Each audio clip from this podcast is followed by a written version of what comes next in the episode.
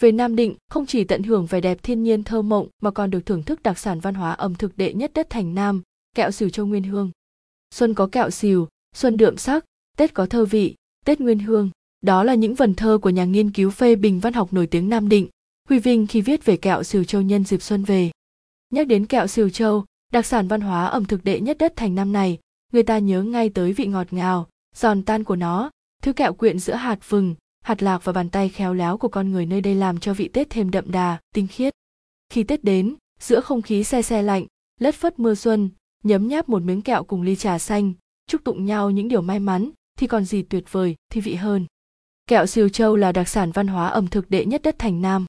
Về Nam Định những ngày giáp Tết, không khí làm kẹo ở các lò xưởng lại nhộn nhịp, những người thợ làm kẹo tất bật từ sáng đến tối để cho ra những mẻ kẹo ngon nhất phục vụ khách hàng dịp này. Ở ngay thành phố Nam Định có rất nhiều cơ sở sản xuất kẹo xỉu châu với nhiều thương hiệu khác nhau. Thế nhưng, hỏi người dân nơi đây, đặc biệt là những cụ già, ai cũng chỉ về con đường hàng sắt và tấm tắc khen, bởi nơi đây được gọi là cha tổ của nghề nước tiếng đất thành Nam, không đâu sánh bằng. Ông Đỗ Đình Thọ sinh ra trong gia đình đầu tiên làm kẹo xỉu châu. Theo nghệ nhân Đỗ Đình Thọ, 85 tuổi, đời thứ bảy nối nghề làm kẹo xỉu châu của gia đình kể lại rằng, từ thập kỷ 60 của thế kỷ 19 thức quả này đã nổi tiếng khắp thành Nam https www youtube com watch vgnpotloxta âm t 14 xưa kia cụ đỗ phúc nhật, người con trai của cụ đỗ văn mười sinh ra trong gia đình nghèo khó, không làm ruộng được đã đi khắp các xưởng mía, buôn mật và học được nghề làm kẹo này. Thế nhưng thời đó người ta làm kẹo bằng chanh, giấm, ăn vẫn còn dính răng. Sau thời gian tìm tòi, cụ đã sáng tạo ra cách làm kẹo bằng mạch nha gói bằng giấy bản đem đi khắp các chợ, rồi sau này được một người mách lên thành phố bán đền Triều Châu, Thiều Châu ở phố Hàng Sắt, Nam Định, nơi bắt nguồn tên gọi kẹo Sửu Châu. Thân cô, thế cô ở nơi xa lạ, cụ được một nhà sư ở đền Triều Châu ở thành phố Nam Định cho mảnh vườn bên cạnh dựng lán nấu kẹo bán. Từ đó, mọi người quen mách nhau rằng kẹo lạc ngon ở trước cửa đền Triều Châu. Dần dần, người ta gọi giản tiện hơn kẹo Triều Châu, rồi kẹo xìu. Cái tên kẹo xìu châu có từ đấy. Và đến năm 1880, cụ Đỗ Phúc Nhật khi xây cửa hiệu thành nhà hai tầng mới đặt tên là Nguyên Hương, hương vị tiết ra từ nguyên chất đường, lạc, gạo nếp thơm, chứ không vay mượn từ bên ngoài. Ngôi nhà số 12 phố Hàng Sắt, thành phố Nam Định được nhiều người nhắc tới khi nói đến nguồn gốc của kẹo Sửu Châu. Từ đó đến nay, trải qua hai thế kỷ, thương hiệu kẹo Sửu Châu và địa điểm kinh doanh mà cụ Đỗ Phúc Nhật gây dựng vẫn còn đến bây giờ, lưu truyền nghề đến đời thứ bảy do nghệ nhân Đỗ Đình Thọ tiếp nối. Ông Thọ kể rằng chính nghề kẹo lạc gia truyền đã giúp ông được đi học hơn những bạn bè đồng trang lứa khác và đến bây giờ ông vẫn luôn biết ơn nghề truyền thống này. Sinh ra trong gia đình làm nghề, thường phụ giúp bố mẹ nên năm 14 tuổi ông đã nắm hết được tất cả các khâu, công đoạn và những câu hỏi tại sao, sự tỉ mỉ, theo dõi kỹ lưỡng đã giúp ông 20 tuổi tự nấu được mẻ kẹo đầu tiên mang đi bán khắp các chợ tản cư của vùng quê Trực Ninh, Nam Định. Gần 70 năm làm nghề, tôi vẫn duy trì cửa hàng gia đình và, dù đất nước trải qua bao thăng trầm lịch sử, khi chiến tranh, gia đình tôi sơ tán về quê làm bán ở chợ, rồi sau đó lên lại thành phố khôi phục. Tôi có một thời kỳ khó khăn bị mọi người nghi là người gốc Hoa vì làm kẹo xìu châu và tưởng ở Nam Ninh, Trung Quốc. Ông Thọ nở nụ cười khi nhớ về quãng thời gian đầy khó khăn của mình. Hiện nay, kẹo xìu châu nổi tiếng khắp cả nước và được nhiều bạn bè quốc tế biết đến.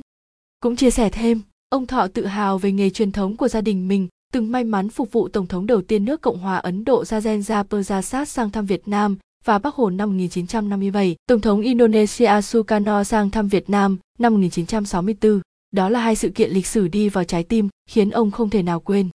Đặc biệt, hương vị kẹo siêu châu của gia đình ông còn đi vào trang viết của rất nhiều nhà thơ nhà văn như Nguyễn Tuân, Nguyễn Bính ông cũng từng được và đặc mệnh toàn quyền các nước châu Phi mời sang làm và được và nhà lý luận phê bình văn học Pháp khen ngợi là và vua kẹo lạc của Sơn Đông Dương. Nói về kẹo siêu châu, ông Thọ cho biết đây là kẹo lạc cao cấp, hoặc kẹo vừng được sáng tạo ra từ các nguyên liệu đặc sản của nông nghiệp vùng châu thổ sông Hồng. Nguyên liệu làm kẹo gồm có lạc bò, vừng, đường mía, gạo nếp cái hoa vàng, mộng mạ lúa chiêm làm mạch nha. Trong đó, những viên lạc bò 6 tháng với hàm lượng protein đầy đặn được chọn kỹ, sang chín thấu, giòn thơm ngậy, nấu với đường mía quyện với mạch nha chế từ gạo nếp hương và mộng mạ đã làm nên nét tinh túy của thức quả này. Vừng và lạc được làm sạch trước khi làm kẹo. Ông Thọ chia sẻ, sự thơm ngon của kẹo siêu châu là do kỹ thuật của người làm và nhiệt lượng là quan trọng nhất để cho ra một mẻ kẹo ngon. Đặc biệt, tất cả các nguyên liệu đều phải lựa chọn với yếu tố ngon, sạch. Lạc phải được sóc bằng nước sôi trôi đi hết bụi bẩn, rồi để khô, ráo nước mới cho vào rang sau đó để nguội tách vỏ bỏ nhân đắng bên trong còn vừng phải chọn vừng miền trung ngâm nước loại bỏ vỏ sau đó phơi khô trước khi rang lưu ý rang vừng trong vòng 15 phút mẻ với lửa nhỏ từ từ đến lớn tiếp đó cho mạch nha vào mức độ vừa phải theo đúng tỷ lệ làm mạch kết cấu thành kẹo. Nấu xong để ra ngoài, cho lạc, vừng đảo lên rồi đổ ra bàn. Cầm bàn lăn cho đều rồi lấy dao cắt thành từng miếng một, ông thọ chia sẻ.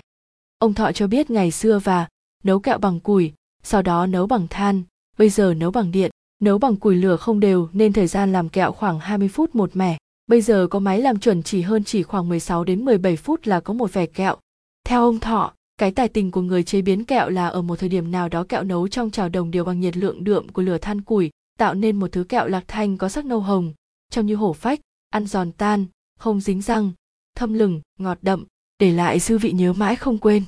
Người làm nghề phải có chiếc mũi tinh tế để nhận ra được mùi thơm khi nước mạch nha quánh thành kẹo. Mỗi thành kẹo sụp xỉ quan queo được bao bọc trong vỏ bột nếp hương tác dụng vừa chống ẩm, vừa ủ cho kẹo lên hương. Ông thọ cho hay